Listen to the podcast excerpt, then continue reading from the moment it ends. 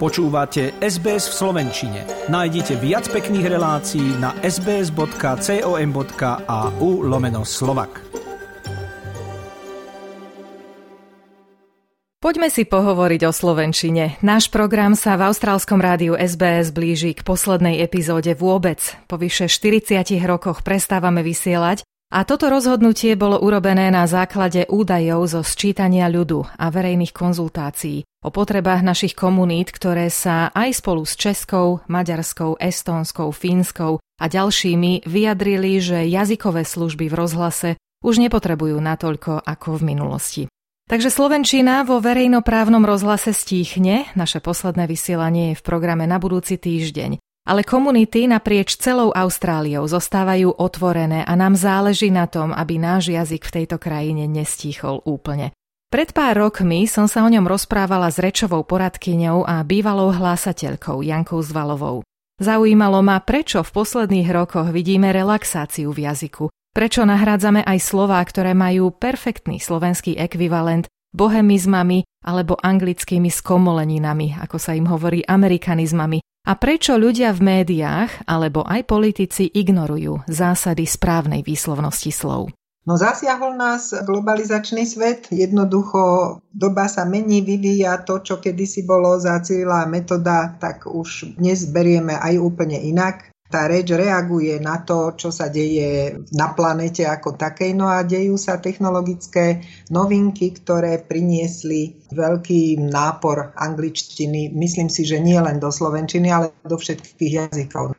Sú takí veľmi úzkostliví na svoju reč, aj tí museli prijať mnoho týchto názvov, lebo nemajú adekvátne výrazy. Priniesol to vývoj, je to tak. Je ale zaujímavé, že niektoré výrazy si predsa našli cestu k slovenčine, ako napríklad selfie. Už som počula Slovakov hovoriť, že si zoberú svojku. Áno, to znamená, že odborníci, ktorí sa venujú jazykovede, na to musia zareagovať, na tento vývin a priniesli alternatívne výrazy, napríklad svojka kedysi vôbec nebola. To znamená, že akým spôsobom mohlo udržať v tej rovine Slovenčiny, ale ako to sledujem, tak pravdepodobne sa to nebude dať udržať tak, aby všetci mohli byť spokojní. Nikdy všetci nebudú spokojní, to je tiež pravda. A neexistuje akýsi orgán alebo inštitúcia, ktorá by v tejto situácii mohla, povedzme, povedať, takto nie. E, Slovenčina ako štátny jazyk patrí k znakom našej identity, rovnako ako štátna vlajka, rovnako ako hymna že jednoducho tieto slova sa používať vo verejnom styku nebudú, napríklad v štátnom rozhlase, v štátnej televízii? Existuje nejaká taká inštitúcia, ktorá by mala právomoci tohto druhu? Existuje tzv. licenčná rada, rada pre vysielanie a retransmisiu, pretože hovoríme o médiách, ktoré najviac zasahujú do tohto vývinu a najviac šíria nejakú podobu Slovenčiny. Takže takáto rada existuje, ktorá to má sledovať, môže to sledovať v spolupráci s jazykovedným ústavom Slovenskej akadémie vied môžu reagovať na takéto nové prvky, ktoré by až také zaujímavé neboli a hľadajú ďalšie riešenia. Existuje taký orgán, áno. Vlastne podľa toho aj prispôsobujú slovník slovenského jazyka? Sú to práve oni, ktorí potom udávajú ten smer a povedia, že tak v poslednom roku nám pribudli štyri nové slova a medzi nimi je slovo chill a lunch a to trasovanie napríklad? Áno, tá spolupráca je zjavná, pretože to, čo sa objavuje v médiách, na to potom reaguje ten jazykovedný ústav a pod chvíľou, po, vždy po nejakých rokoch sa obnovuje krátky slovník slovenského jazyka, ktorý obsahuje aj novinky. No a ten najnovší, to najnovšie vydanie vlastne už e, reaguje tak, že sprístupnilo slovesa ako blogovať, SMS-kovať, Facebook, kamerovať, to znamená, že reaguje na zmeny v spoločnosti. Ale samozrejme, že tie reakcie nie sú také rýchle, ako by sa dalo čakať. Jedna vec je potom reakcie odborníkov a druhá vec, ako sa to dostane do praxe, do akej miery to tí ľudia v tom výkone mediálnom sa vôbec k tomu dostanú poprvé a po druhé, či to sú schopní v tej praxi realizovať. Možno by mala vzniknúť možno na nejakej univerzite skupina nových aktivistov, mladých štúrovcov, ktorí zasa výjdu na devín a povedia a dosť. Budeme hovoriť po slovensky. Tak toto Cyril s metodom chceli? Určite áno, ale obávam sa, že táto predstava je veľmi sympatická, ale zároveň podľa mňa aj veľmi romantická a nereálna. Áno, ja som veľmi známy optimista. Janka, ale tvoj vzťah k Slovenčine je profesionálny, ale takisto si človek. Vieš pri tom všetkom prižmúriť oko, alebo ťa vždy zaštípe v ušiach?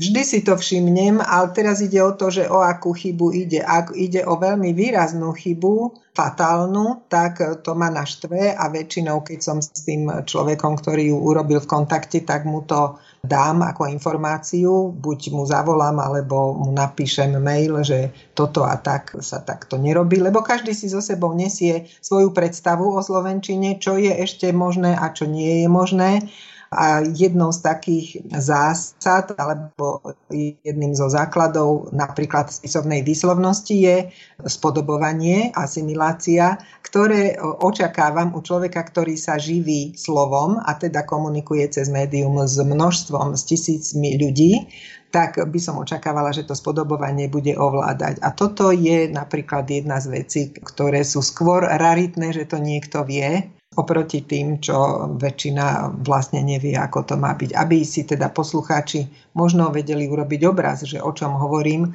tak už len obyčajné určenie času je priestor pre uplatnenie spodobovania. Napríklad, keď sa povie 12 hodín, tak sa musí vysloviť ZDH a nie 12 hodín iba, alebo 12 hodín, alebo 12, nedaj Bože. Takže toto, toto sú veci, ktoré ja očakávam a ktoré si všímam, keď počúvam nejaké médium.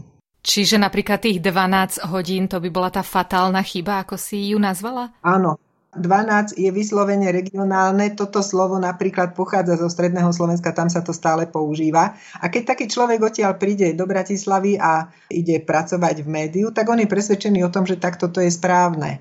No a potom sa dozvie, že nie. Ak teda má šťastie, že sa to dozvie a že bude vedieť na to zareagovať tým správnym variantom. Potom teda dávam takéto výučby a školenia. No pôjdem sa vyspovedať aj ja. Ale nechceme byť pokrytcami v Austrálii, pretože my zahraniční Slováci takisto nie sme nevinní, my zasa trpíme pazvukmi, je to o nás veľmi známe, am, om, am a podobne.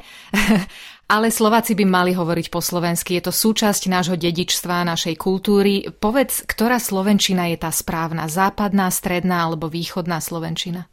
K tým pazvukom, lebo je aj u nás veľmi výrazne zastúpený tento fenomén v Slovenčine a mladí ľudia to používajú hlavne ako vyčkávací moment, keď premyšľajú, čo povedia ďalej. Tak a ja im odporúčam, namiesto toho, aby ste vydali taký Pazvuk, radšej buďte chvíľu ticho. No chvíľa ticha pre mladú generáciu je niečo ťažké a nepredstaviteľné. A keď si sa pýtala, že ktorá tá Slovenčina je taká práva, tak keď sa siahneme do histórie, tak e, stredoslovenský pre spisovnú Slovenčinu. Na druhej strane dnes ľudia, ktorí v tejto oblasti žijú, napríklad príliš mekčia aj tam, kde netreba. A keď taký človek príde do média zas, hovoríme o druhom extréme, prílišné mekčenie všade, kde netreba, je veľmi nápadné, podozrivé, nemoderné, nezapadá do rámca spisovného jazyka súčasného. Aha. A kde je teda tá čiara medzi tým extrémnym, aby sme neboli príliš archaickí, a tým zdravým vývojom? Pretože máme stále v pamäti pondelkové televízne inscenácie, kde sme počuli úžasných slovenských hercov, ktorí tak krásne mekčili a všetko bolo detenele, ako sa patrilo. Kde je teda tá čiara? Vzťah vôbec k mekčeniu sa mení, aj celkovo je liberálnejší vzťah k reči v médiách, aj zo strany tých, ktorí hovoria, ale aj zo strany tých, ktorí to treba posudzujú. Čiže naozaj musíme pripustiť, že sa to uvoľnilo v istom zmysle. A keď hovoríme o tom prílišnom mekčení, tak treba len vedieť, v tých dobách, o ktorých ty hovoríš, tých inscenácií sa mekčilo už na dnešnú dobu priveľa. To znamená, že napríklad meké slove ľudia je L, ale v slove povedali, urobili, nie je povedali, urobili, ale tzv. stredné L. A potom je ešte tvrdé lavica, dlaň a tak ďalej. Čiže toto treba rozlišovať, tieto tri podoby a treba aj povedať, že mnohí to rozlišovať až tak nevedia a väčšinou teda sklznú do toho tvrdého variantu, že sa mekčí málo. Áno, že sa mekčí málo. Sú v Slovenčine aj isté veci, ktoré sú možno pritiahnuté za vlasy? Neviem teraz, čo máš konkrétne na mysli. Aká logika je v tom prechyľovaní, pretože ty si takisto pamätáš, mali sme spoločného šéfa, žiaľ dnes nám to už nedosvedčí, Andy Hric, ale on bol silným zástancom a veril tomu, že keď má raz niekto napísané v rodnom liste, že sa volá Hillary Clinton, nesúhlasí s tým, aby sme ho my, iba preto, že náš slovenský zákon tak určuje, aby sme ju volali Hillary Clintonová. Ty ako profesionálka budeš určite na strane toho zákona jazykového, ale ako človek zaujíma ma tvoj názor. No, e, som profesionálka, ale nie som celkom na strane toho jazykového zákona, lebo zasi vezmime, kedy on vznikal. To bola úplne iná situácia a keď teda Andy Hrid začal v twiste presadzovať cudzie ženské priezviska bez ova, ja som s tým musela iba súhlasiť. Jednoducho sa nedá zas priťahovať všetko za vlasy a prechyľovať na silu.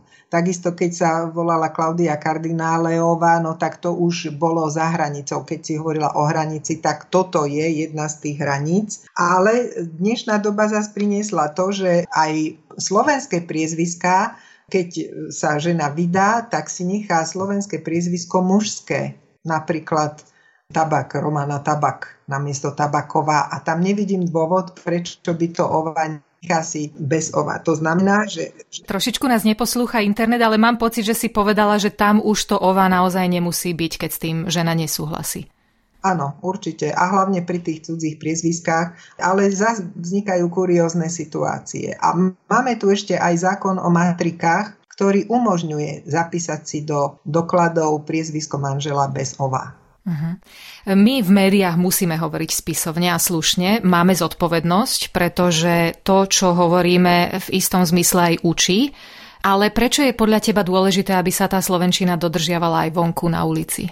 No, očakávať, že Slovenčina sa bude dodržiavať vonku na ulici tiež považujem za príliš pozitívnu predstavu o vývoji. Tak toto naozaj nepôjde. Je zaujímavé, že práve tí ľudia, ktorí na tej ulici hovoria, ľudovo sa povie, ako im zobák narástol, tak zapnú si médium a tam očakávajú spisovnú slovenčinu. Čiže správne si povedala tú zodpovednosť médií vo vzťahu k reči a k obyvateľstvu, že majú prezentovať svoje obsahy v spisovnej slovenčine, aby stále sa tá spisovná slovenčina udržiavala pri živote, aj keď medzi ľuďmi jej úroveň klesá navzájom. To sa nedá nič robiť, musíme si to priznať, lebo pozerať sa na to rúžovými okuliarmi nám naozaj nepomôže.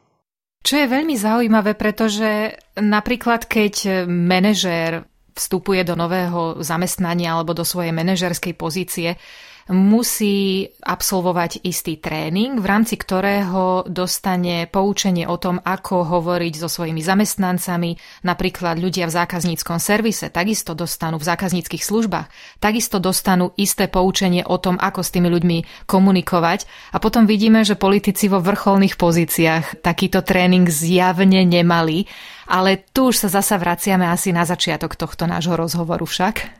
Áno, lebo politici to podceňujú, kultúru komunikácie neberú do úvahy tak, ako by ju mali brať. Pretože, tak ako som povedala, že ľudia sú veľmi citliví na spisovnú reč, keď ju šíri médium, takisto sú citliví na spisovnú reč, keď ju šíri politik, ktorý sa má prihovárať v spisovnom jazyku a nielen, že ho neovláda, ale ani sa ho často nesnaží naučiť. Čiže neberú takéto tréningy ľudia, ktorí sa dostanú k moci podľa mňa len krátkodobo, možno preto, že vedia, že dlho nebudú, neviem, ale v každom prípade je to veľmi negatívny odkaz aj smerom k voličom a ani si to neuvedomujú, ako sa to podpisuje tiež pod ten úpadok alebo pod ten pád voličských preferencií toho človeka. Má to veľmi rozhodujúcu úlohu častokrát. Keď majú horúcu hlavu, tak povedia hoci čo. Aj to, že nemôžu a nechcú. Áno, Áno, presne tak. No, to je Trnavské nárečie a teraz si zober, že východniar celkovo je isté pnutie, napätie medzi východniarmi a Bratislavou vždy bolo a pravdepodobne aj vždy bude, aj keď všetci schopní východniari sa snažia do tej Bratislavy dostať. Ale presne toto ich irituje, že, že sa nedodržiavajú úplné základy a zase naopak, či navzájom. Takže východniari, keď toto počujú, tak im naskáču vyrážky, ako sa hovorí ľudovo. Je to súčasť kultúry a všetci by sme si mali vstúpiť do svedomia. Hovoríme s bývalou hlásateľkou Jankou Zvalovou, konzultantkou pre interpretáciu, trénerkou rečového prejavu a vyzerá to tak, že sme spohodlnili a dovolili sami sebe odísť od tej skutočnej slovenčiny, ktorú nás učili v škole. Tak máme motiváciu do budúcnosti a my v zahraničí aj dôvod, prečo na nej pracovať aj s našimi deťmi. Janka, ďakujem veľmi pekne za rozhovor. Rada som sa rozprávala o tejto téme. Všetkých zdravím a želám veľa pohody a zdravia.